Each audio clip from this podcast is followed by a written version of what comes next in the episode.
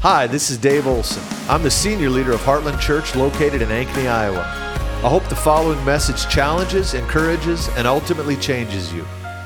Thanks for joining us.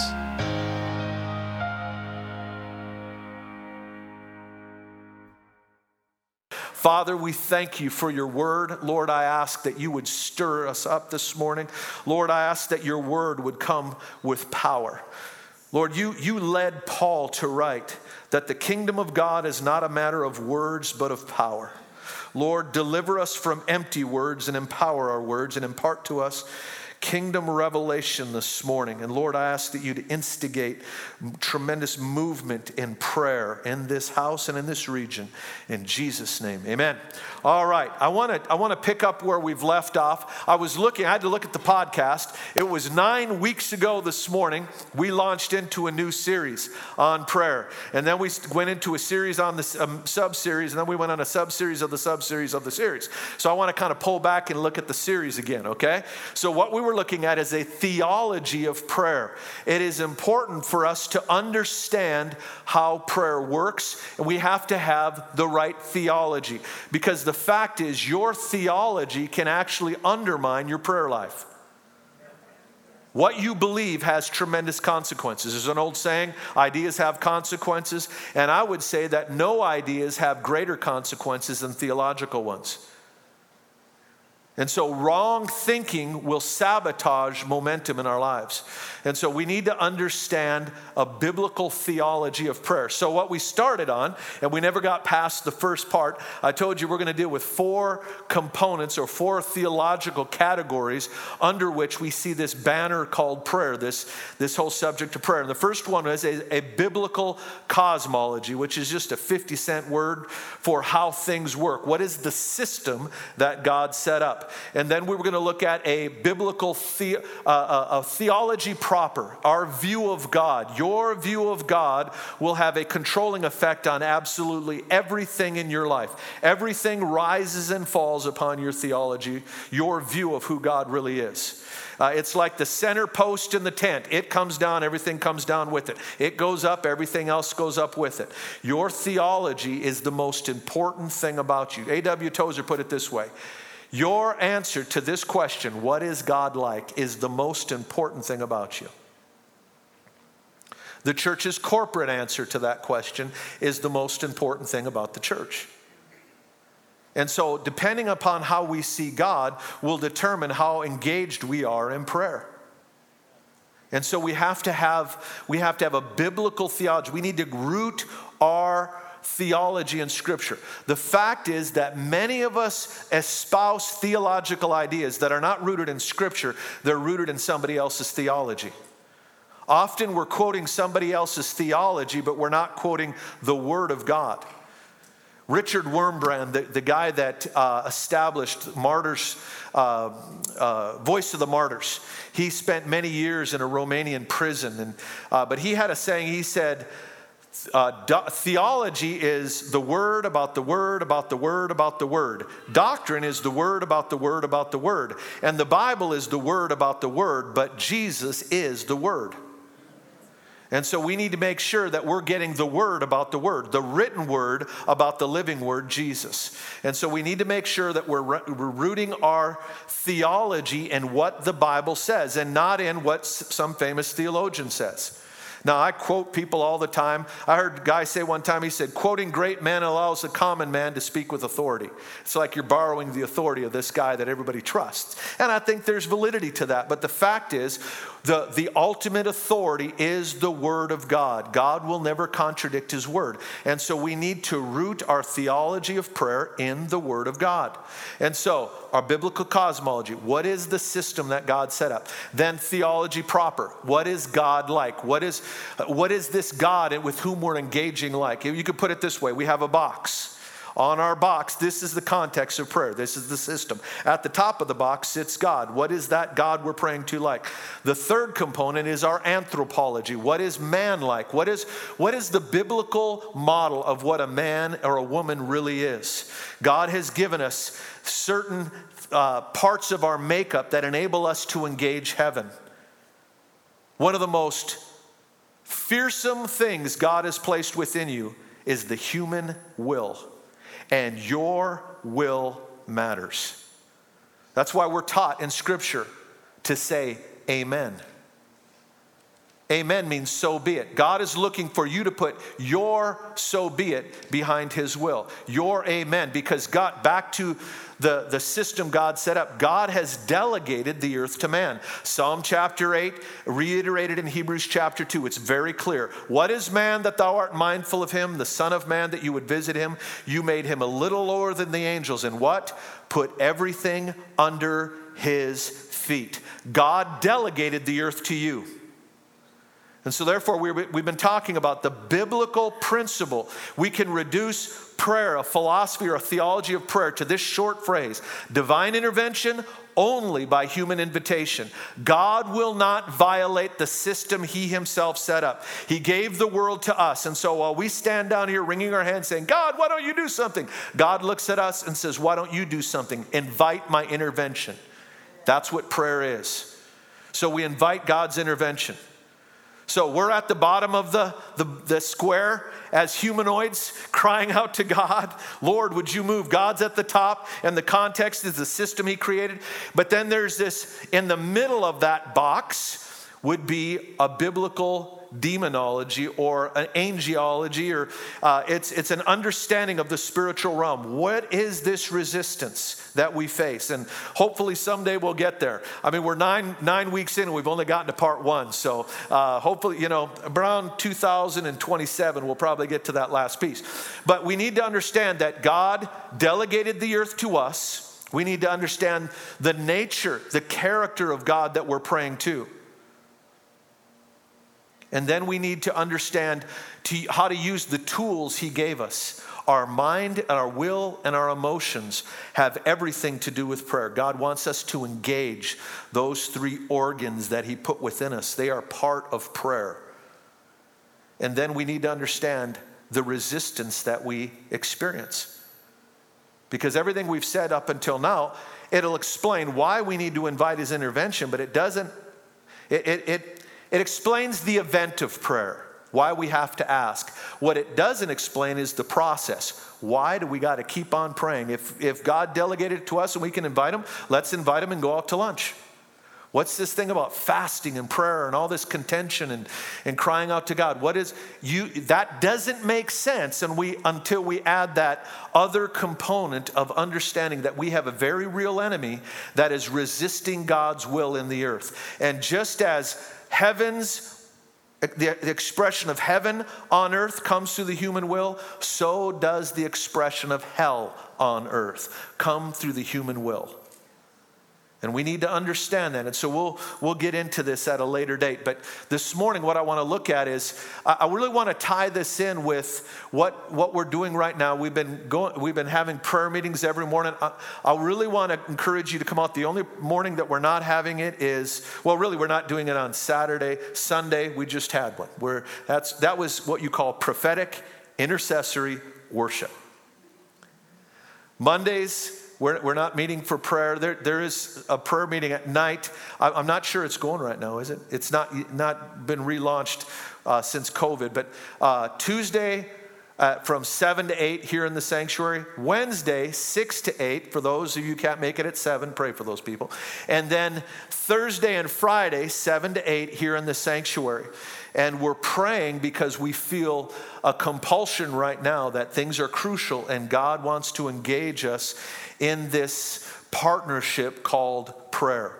Uh, and so, man, if you can make it out, I really encourage you to do so. I have so enjoyed it, and I so appreciate those of you that have been coming out. It, there is, I really believe that there was a fresh impartation for prayer two weeks ago. When we were in this service, there was something released to us. There's a fresh impetus, a fresh passion that God dropped on us. And so, if you can make it out, uh, please, please do so. We'd love to have you. Now, uh, what I want to look at is I want to look at I want to I want to tie in with what we were talking about last week. Last week we were talking about prophetic words uh, in, in, the context of prayer. Uh, we are a continuous church. We're not a cessationist church. A cessationist church believes that the gifts of the Holy Spirit are uh, ceased with the death of the first apostles. We don't believe that. Uh, I, I can defend that from Scripture. Uh, God is the same yesterday and today and forever. It's, it, uh, the, we are a continuous church. We believe in the gifts of the Spirit. But in order for us to operate in the gifts of the Spirit, we need to know how to biblically navigate that, those very subjective waters. And so we need to know how to steward prophecy. And uh, you know, all the gifts of the Spirit, but especially prophecy. And prophecy uh, is a crucial element to the kingdom of God. Uh, we know that there's three sets of spiritual gifts or three uh, groupings of spiritual gifts in the New Testament. There's Romans 12 from the Father, 1 Corinthians 12 from the Spirit, and then Ephesians 4 from, from the Son. The Father, the Son, and the Holy Spirit each gave us a, uh, a category of spiritual giftings. The ones from the Spirit are the ones that are the most controversial, and they are the ones that show up in Pentecostal charismatic churches because we believe in the baptism of the Holy Spirit as a separate uh, experience from salvation. And with that, there's an impartation of power uh, and the, the gifts of the Spirit. Those gifts, we need to learn how to steward them. Now, the fact is, there's only one gift that shows up in all three categories, and that is the gift of prophecy. Prophecy is so crucial to the kingdom, kingdom of God that it's the one gift that will show up in all three. And it's because prophecy enables us to reach into the future, into God's desires, and pull it into the present. I remember years ago, I was standing on the front row during worship, and the Lord spoke to me very clearly. He said, He said, I he said, The enemy traffics in despair, I traffic in hope. He said, I call you into your future. The enemy always reminds you of your past. And then he told me this. I'd never thought of this until he said this. He said, In me, your future is retroactive. In other words, when we when we see what God is saying about our future, it literally redefines even our past. The enemy wants to take your past and redefine your future. But God will take your future and redefine your past. And we look at it through redemptive lenses and we begin to realize even, the, even our mistakes, even our failures, even our rebellion, even, even the, the, the negative things, even our woundedness, the things that were done to us, uh, the, the areas of our life where we were victimized, all of that becomes overshadowed by a redemptive history. And we realize what the devil meant for bad, God's going to use for good. Right. That is the power of prophecy. And so we need to learn to steward prophecy. And so we were talking about it last week. And I want to talk about prophetic words in regards to prayer. And, and I'm going to touch on the whole thing of theology and anthropology a little bit. But we need to learn how to steward prophetic words. Because pro- prophecy has tremendous potential to give us momentum in the spirit. Second Chronicles 2020. You got to love it. 2020. It says this Jehoshaphat says, Obey the believe in the Lord, and you will be established.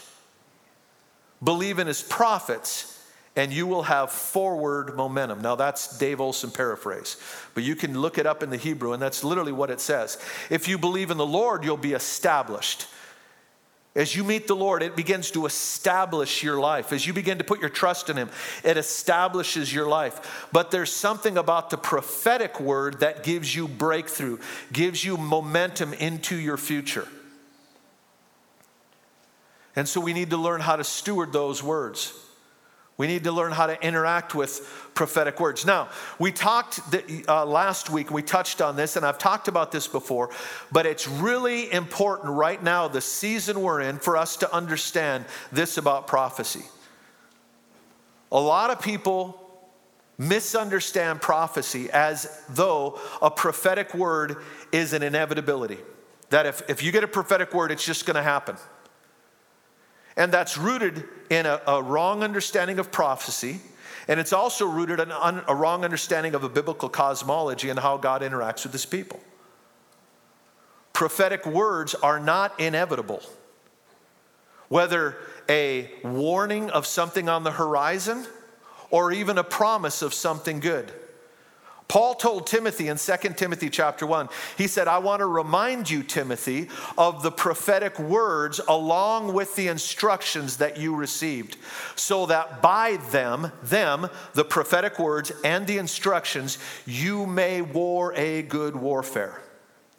You see how Paul is framing prophecy as a weapon of warfare, that you can use prophetic words to fight for your future.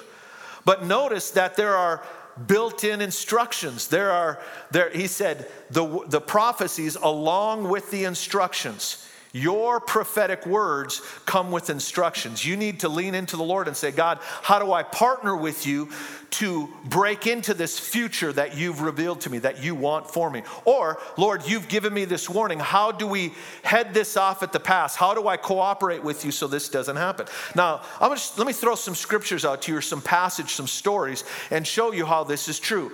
Uh, Second Chronicles 20 20.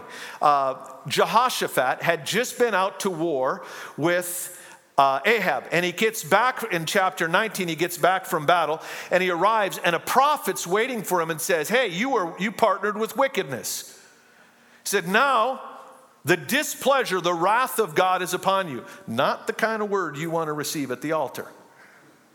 says, the Lord, is, the Lord is displeased with you, buddy as you read through the passage, all of a sudden the Ammonites and the, I want to say it was the Moabites, the Ammonite, Ammonites and the Moabites and all the Bites boys, they had amassed themselves at the, at the, to the city and they were going to invade. Now, I don't know about you, but if I had just received a word how God was ticked at me and his wrath was upon me, and all of a sudden there were enemies at the gate, I would assume that what was going out behind the gate was a manifestation of the word that I just received.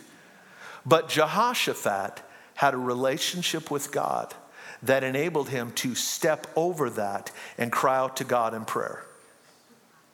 Most people, you see, if you don't have the right mindset towards who God really is and have a biblical cosmology, when you get words of warning, you fall into despair. And when you get words of blessing, you fall into apathy, as though they're both inevitabilities, and I have no role in this, and it, whatever case sera, sera, whatever will be, will be. But neither one of those are true. Words of warning are an invitation into partnership to avert that negative future. And so Jehoshaphat begins to cry out to the Lord, and the Lord speaks to him. A prophet comes to him, and that's when he gets up and announces to him, Hey, Believe in the Lord, you will be established. Believe in his prophets, but it wasn't the first prophecy they were hitching their wagon to. It was the second one. The Lord is with you. And I'm going to I'm going to give the enemy into your hands. We see this again with Hezekiah. You remember Hezekiah? He's uh, Isaiah. No, Isaiah was the big kahuna prophet at that time. He was the man. And he comes to Hezekiah and he said, Hey, buddy, king, get your house in order. It's over. You are about ready to meet your maker. You're done. Isaiah walks out of the room, and Hezekiah rolls over on bed because he'd been sick. He rolls over in bed and starts crying out to God. It says he weeps. And he said, Lord, remember me.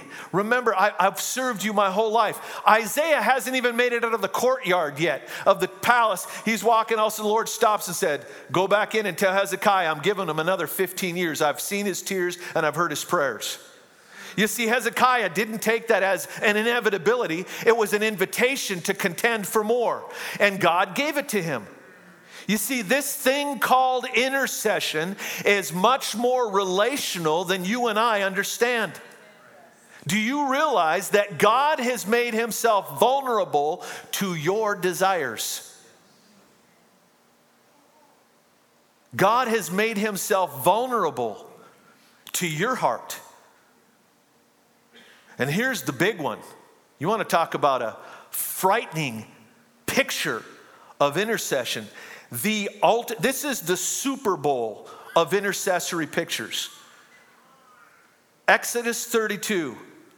Moses is with the Lord on the mountain. He'd been up there for quite some time. Meanwhile, the children of Israel, they just left Egypt and they're, they're down there. They start, it says they sat down to eat. They made a, a golden calf, sat down to eat, gave some jewelry to it, and then they got up to play and revelry. That's just a nice way of saying they began to really enter into some grotesque sin. And Moses is up there communing with God. I mean, he's soaking in the glory so much so that literally his skin is shining. That, that's intense. And he's talking God, and the Lord says, Okay, now, Mo, go down there. He said, I'm going to, they've, they've entered into sin. He said, So leave me now so that my anger may burn. I'm going to kill the entire nation, and then I'm going to make a new nation out of you. Can you imagine? You've just spent all of your equity taking these people out of Egypt, and now they get this word from the Lord. And listen to what the Lord says. He says, Moses, leave me alone. I've never had the Lord speak that to me in prayer.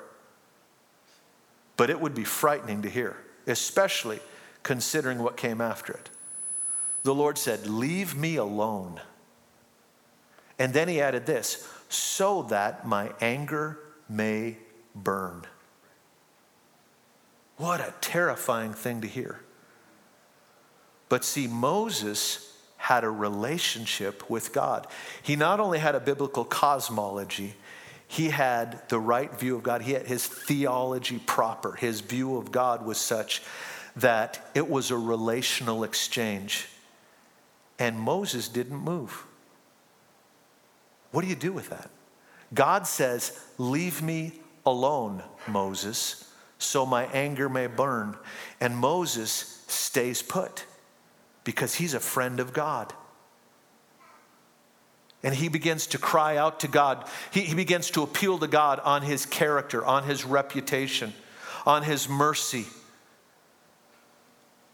He digs his heels in in intercession. You see, Moses, because of his relationship with God, same as Jehoshaphat. Jehoshaphat, the Lord rebukes him and says, I'm displeased with you, but that didn't shake him to the point where he succumbed to a negative future. He knew the heart of God. You see, the intercessor has to have a heart that is rooted in the goodness of God. If you are not convinced of the goodness of God, that He is a good Father, you will not be able to contend in intercession, especially in an hour like today. You will succumb to despair. But when we are convinced of the goodness of God, like Moses, Moses stayed in the pocket because Moses read between the lines and he realized God said, Leave me alone. Why? So then my anger can burn. And Moses thought, Ah, you mean if I stay in your face, your anger can't burn? God was giving him a little nugget, a little mystery that what, what will keep God from having to judge a nation is have those who are committed to staying in his presence, to contending. You can put it this way the wrath of God is the result of the loneliness of God, and the loneliness of God is the result of the lack of intercessors who don't know who he is. And so they stayed, uh, Moses stayed in God's presence and God relented.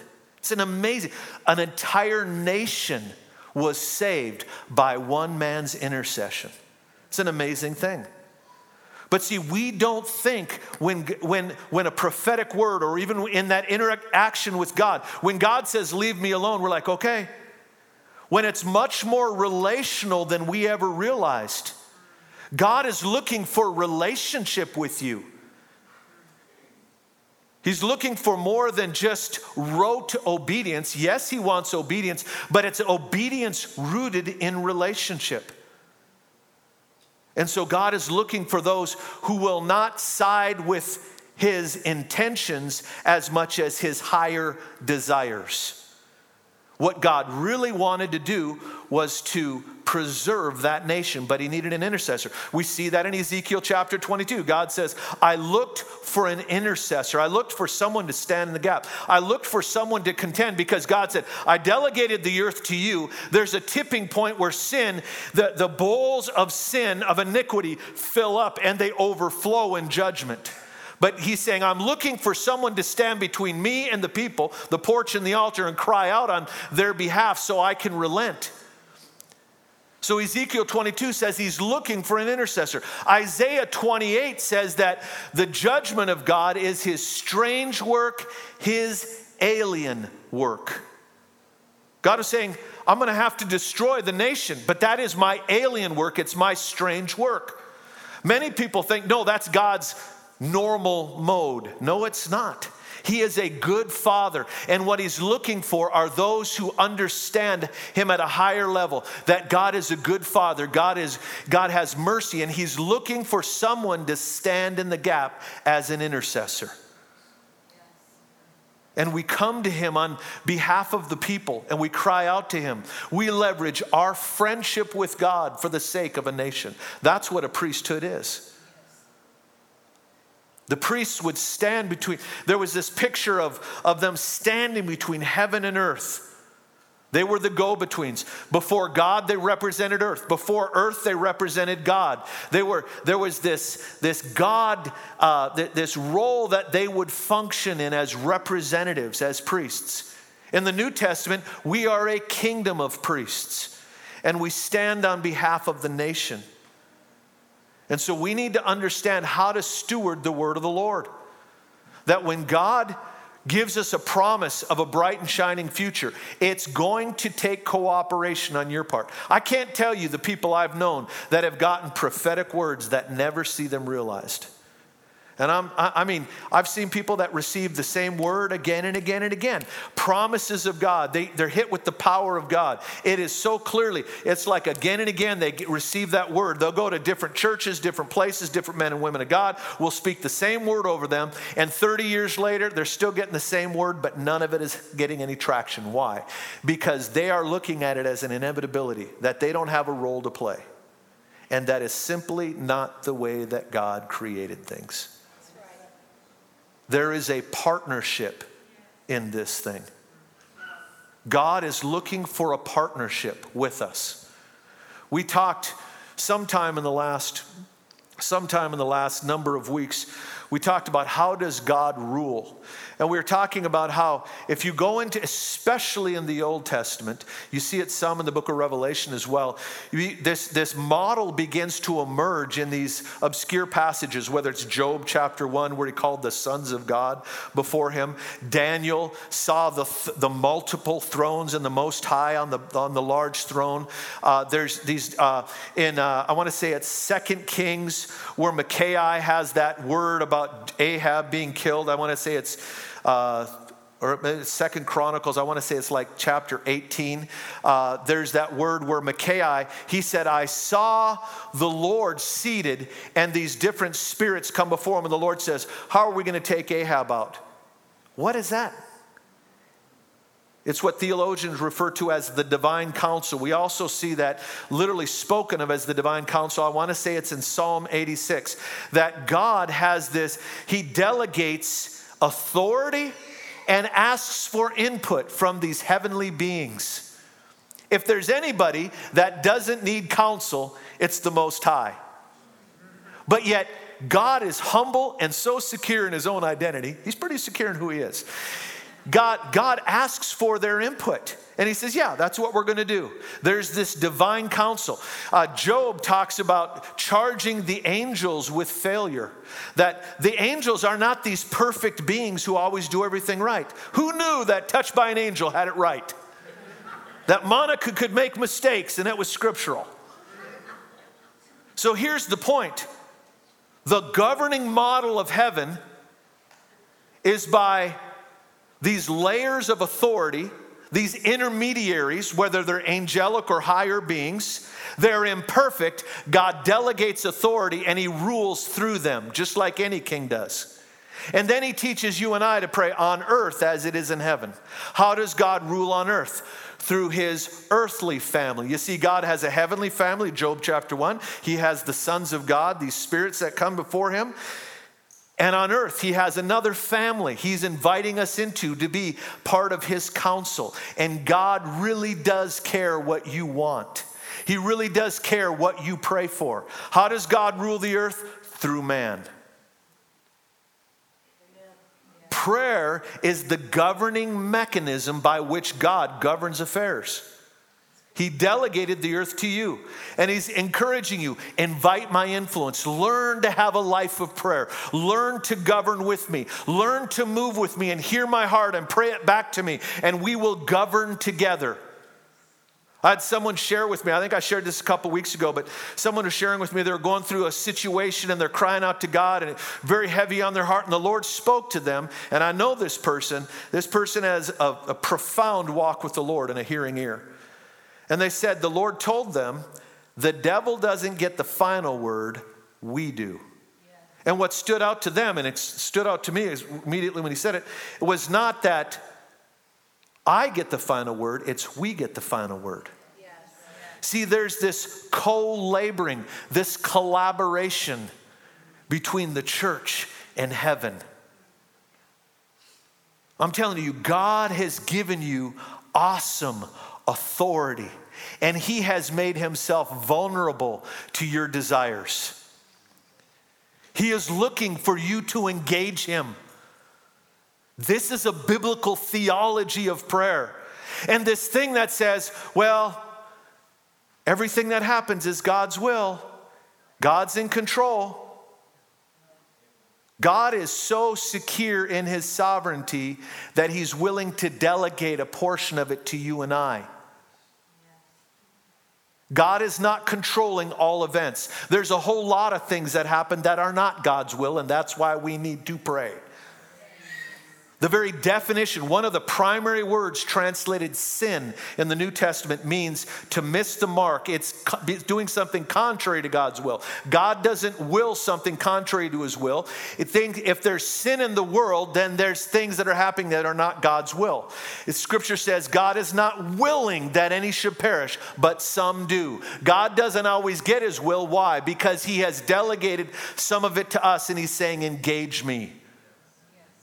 And this needs to awaken our hearts and inflame our hearts with the necessity of prayer. God wants to release His will on the earth through you and I, through prayers and kingdom activity. But if our theology is that, oh, well, everything that happened, God's, gonna, God's in control, God willed it, all this that's happening, God, God's wise, he, He's doing these things.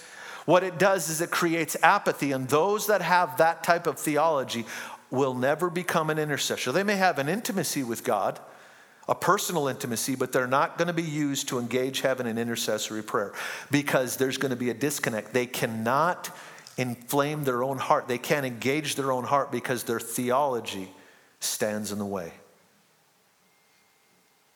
So we've got to see this biblical theology of prayer as God has given us tremendous authority. And he gave it to us in the form of a human will. Your will is the organ of God's authority. God delegated the earth to you, and you're to use your will to do his will. We are to will the will of God. And we're to use that will to press it on human affairs. We're to engage our will in prayer. We're to begin to cry out for God's will, God's kingdom to come, His will to be done. We don't just take for granted that it is done, we ask for it to be done. Yes. James adds this James says, the effectual what? Fervent prayer availeth much. The effectual, it, it works, fervent prayer of a righteous man avails much. You could translate that verse like this When righteous men and women, when men and women who are living righteous before God pray with great passion, the power of God is released. Put, let me say it again. When men and women of God are living righteously, your lifestyle has everything to do with your prayer life. These are not separate things. This is not a matter of works.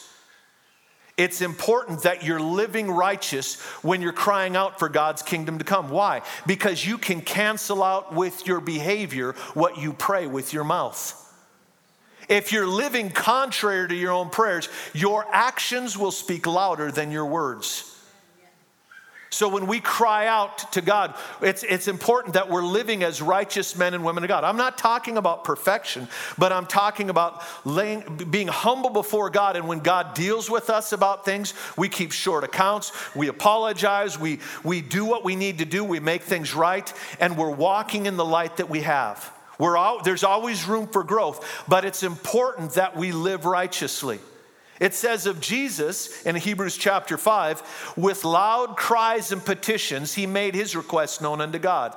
And he was heard because of his reverent submission. What the author is saying is that Jesus' lifestyle of being yielded to the, the, the, the, will of God, his reverent submission gave fuel to his prayer, it gave authority to his prayer. It was the very thing that caused God to hear his prayer. Conversely, the Old Testament says this When they prayed, I would not hear them, because when I spoke, they would not listen. What he's saying is prayer is a mutual exchange of requests. If you are asking God for things, but you are refusing heaven when He asks you for things, then you have canceled out your prayers by your own stubbornness. So that's why prayer is often a process. And this, this brings us into this thing. Why is there a contention? Why do we got to pray on keep, and keep on praying? Why do we cry out for revival if God really has delegated the earth to us? And prayer, the principle of prayer is divine intervention by human invitation. Come, Lord, let's do this thing then why doesn't it just work like that? Why is it not an event? Why is it a process? Because part of the process of prayer is God is using the hunger, the burden that He's laid on my heart to pull me through a process that He's changing me. He's making me into the person that's qualified to steward the answer to the thing I'm praying for. And so many of us, we won't stay in the pocket. We won't allow this process to change us. That's why the first wave of intercession, when God begins a new, fresh emphasis of prayer, often what happens is in our personal lives, all hell breaks loose. You ever notice that? And the enemy is going to try to use the all hell breaking loose to distract you and get you out of the pocket of prayer. But God is trying to use the very thing that the enemy is using as a distraction to use as a purifying fire because what he's wanting to do is align you more with his will. And every time God pulls you into a season of prayer, it's a, it's a time of tremendous growth where God is doing a work on the inside. And He's doing, He's shifting things on the inside so that in a greater way you're aligned with His will. That you're, you're not just praying prayers, you become a prayer. Your life is aligned with Him. Your life is an expression. I've been asking God, God, would you grace us for intercession? I've had those seasons in my life where I just, I'd wake up in the middle of the night speaking in tongues, and just there's this longing to be with Him, this longing to just get closer to Him. It's like His desire has overtaken me. I'm like a man on the beach and the, the wave came in and it just pulled me out and I'm powerless over it. I long for those times. I long for my hunger for the things of God to overwhelm every other hunger because that's when change really happens. And when God does that, when He finds a people that'll yield themselves, He's building a weaponry the yielded life, a will that he can use to begin to impose his will on the earth. I don't know if you've ever had to pray for someone who's demonized, but I, am telling you, there were, there's been times in my life where wasn't a problem, and there have been times in my life where I was not living with an edge in my life. I was living an apathetic life. And when I had to confront a demon, I remember a young man sitting across my, from my desk, and he sat down, he looked at me, he said, I'm demonized. He said, I've got demons and I need delivered. And I just kind of looked at him and he said, And if you're not man enough of God to deal with it, I'll go find someone who is. I was shocked. And to my great shame, I wasn't living in a place, I wasn't living in sin in the sense of doing things I shouldn't, Mine were more sins of omission. I was living an apathetic life. I never want to feel that feeling again. But I know when I'm walking locked and loaded with His will, I don't have to fear anything. I can deal with the demonic. And that's true in an individual's life, and that's true in the corporate life of the church and over our region. God is looking for those who engage their will. Your will matters. Have you decided that God's will must be done? Years ago, when, we, when I first became the pastor here, it was uh, I think 2002, about 2003, God began to just deal with us, take us deeper in prayer. And there was just this groan of intercession that began to grip many of us. And we'd have all these prayer meetings. It was just this groan. And I remember picking up during that time a book on vision. And he, he, there was this little line in there, and the Lord lifted it out of there and applied it to my life for intercession. It was by a young man, Andy Stanley. Many of you know him. He said, he said, What could be is an idea, what must be is a dream. Or what, what could be is an idea, what should be is a dream, what must be is a vision. And the Lord told me, He said, I'm trying to get you from what could be to what should be to must be praying. When God can get us to that point where it must be, there's something in us that says, God, I am willing to exchange my life for this thing. I've got to see you move in my generation. When he secures a group of people like that, that's when things begin to shift. And God is inviting us in as a church to be overwhelmed, to be captured by his desire, his will. You and I will give an answer for this present moment in history, for this present location in which we live. We are the stewards of this moment in history. God hath chosen the times and the places the generation and the location in which men should live.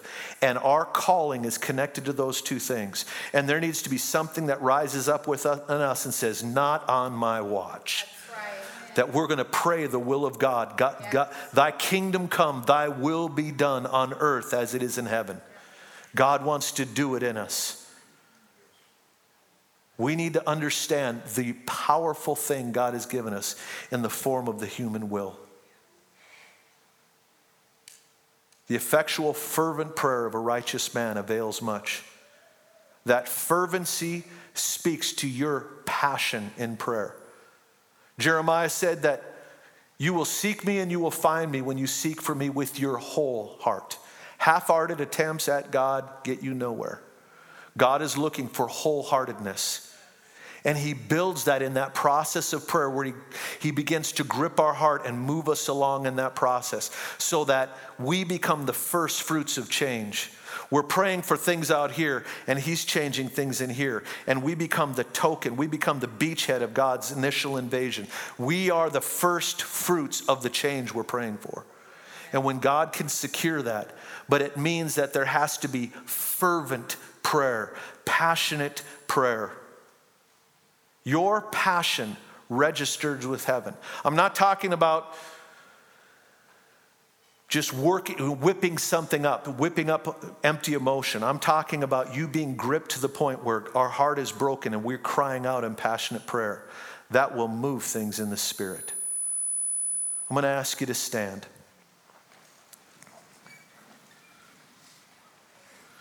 I just want us to stand before the Lord for a moment. If you will, just put your hands up before the Lord. If you are presently struggling with apathy, if you're struggling in your life right now, there, you may be in a season where there is tremendous distraction. Often, the distractions, the key, things that keep us from prayer, are more blessings than hardship. Hardship will often drive us to God, blessings will distract us from Him. If you're, being dis- if you're just feeling distracted and apathetic, I want you just to begin to ask God to visit your heart. If you want God to use you in prayer, if you want your life to burn for Him, if you don't want to just kind of float through life enjoying the blessings, but you want God to use your life, just begin to ask Him to ignite your heart. Oh, Lord. Father, we thank you for the blessings you've given us. But Lord, we're asking, rescue us from them, Lord. Let them not become barriers to you. Lord, your word says that the cares of this life, the pleasures of this world, and the deceitfulness of riches can actually choke out the word of the Lord in our life. God, we ask, pour fuel on the fire. We want to burn for you, Jesus. We want to burn for you. Lord, again, I'm asking God that you would put fire on the altar of intercession in this house, Lord. God, use us, Lord. I agree with the words you've spoken to us over the years, Lord. Lord, I agree with the governmental calling you've extended to us, Lord. We say yes. Now, Lord, we climb on the altar. Send the fire.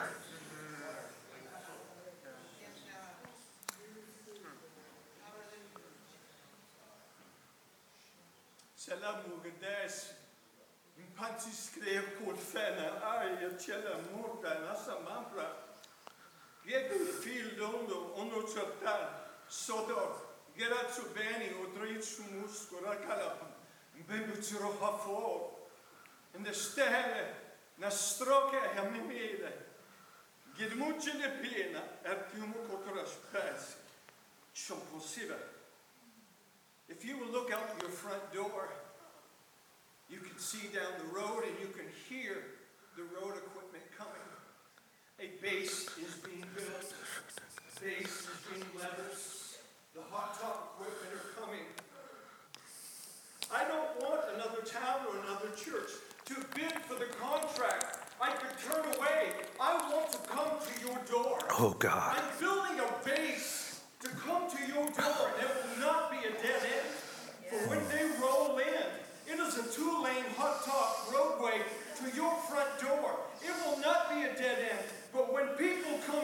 But when people come in in a two lane road, plenty of room, plenty of room for military equipment, heavy equipment, transports and trucks and cars of every type will come to your door and they will enter into a different dimension and they will find me and they will see me and there will be things they've never known before and they will step into my presence. But don't let them go. Don't let them take another contract. Don't let another city or church bid for the contract and mm. turn away from you. Because oh, they could, by mm. their hunger, mm. turn away. Mm. You seek me with your face mm. and pull me in. Mm. Let the equipment and the materials come to your door, says the Lord. Yes, yes. Oh, God, God. Lord. Father, you have to look no further, Lord. God, we're asking, God, use us, Lord. Lord, we lay our lives down, God. We offer ourselves to you, God, for the calling, Lord, that you've assigned to us, Lord. Oh, I'm telling you, there's an invitation from the Lord this morning. But you need to engage your heart and you need to say yes. You need to engage your heart and say yes.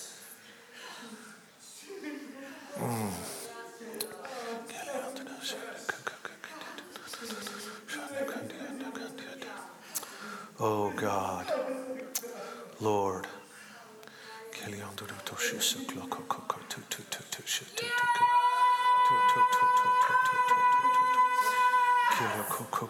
Yes, Lord. Yes, Lord. Oh God. Father, we ask God, Lord, send the fire, Lord. God, we say yes to your call, Lord. We say yes, Lord. God, you need look no further, Lord. You need look no further. Oh. No.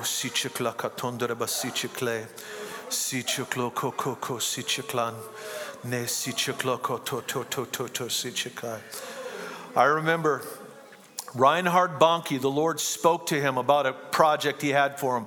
And the Lord told him, I've asked six others to do it.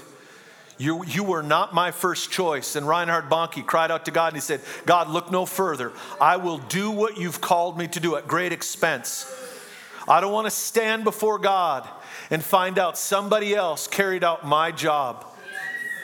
I'm not gonna, I'm not gonna stand before God and find out that somebody else stepped in and did what I was supposed to do. I'm telling you, there's some of you, you need to engage your heart this morning. The Lord's giving you an opportunity to engage. If there's been a resistance or there's been an apathy in your heart, I'm calling you to the altar this morning. If you know, man, I've been in park, I've been in, I've been in this neutral zone and I need to get things right. I need to, I need to engage. I'm not talking about you living in sin. Maybe you are. But I'm talking about you're not engaged in what God has for you. There's been this apathy, and God's wanting to waken you up this morning. If that's you, I'm inviting you to come forward right now. Just come as a, an act of, of repentance. God, I'm stepping out and I'm going to stand before you. Hallelujah. Oh God.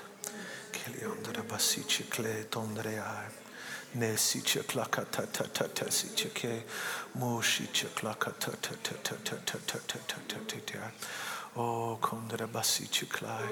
Oh, God. Lord, I just bless these, Lord. God, I thank you for their humility, Lord. Father, just touch them this morning, Lord. More, God, more. Touch them, Father. No shisa klata basichikle, da basichikle. Gore menera sichikla kata tandaria. Lo shetake asuntiantara basuchikle. Barasichikla kata tandaria. I want to encourage you, just begin to cry out to the Lord. You just need to yield your heart to Him. God wants to do a work in you this morning. Just let the Lord deal with you. I'm going to go ahead and we're going to dismiss those of you that need to get your children. If you you need to leave, you feel free. But where's if you're down here, I want you to just do some business with God. Father, we ask God, Lord, that you would, God, deal with our hearts, Lord. Take us deeper. Take us deeper, Lord. Kiliandre basiciklo, totondre basicikle, gondre basicikle, ke totondre basicikle, ele kondre andre basicikle, ele andre basicikle. If some of the elders feel like they want to lay hands on people, you just feel free to do that. Just kiliandre basicikle, totondre basicikle. Oh God. Father, we thank you for your word, Lord. Thank you for your word.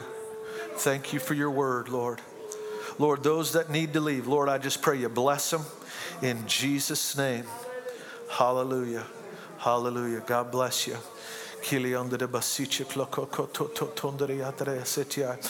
Paul said, he, he, was not going to let anyone steal his crown.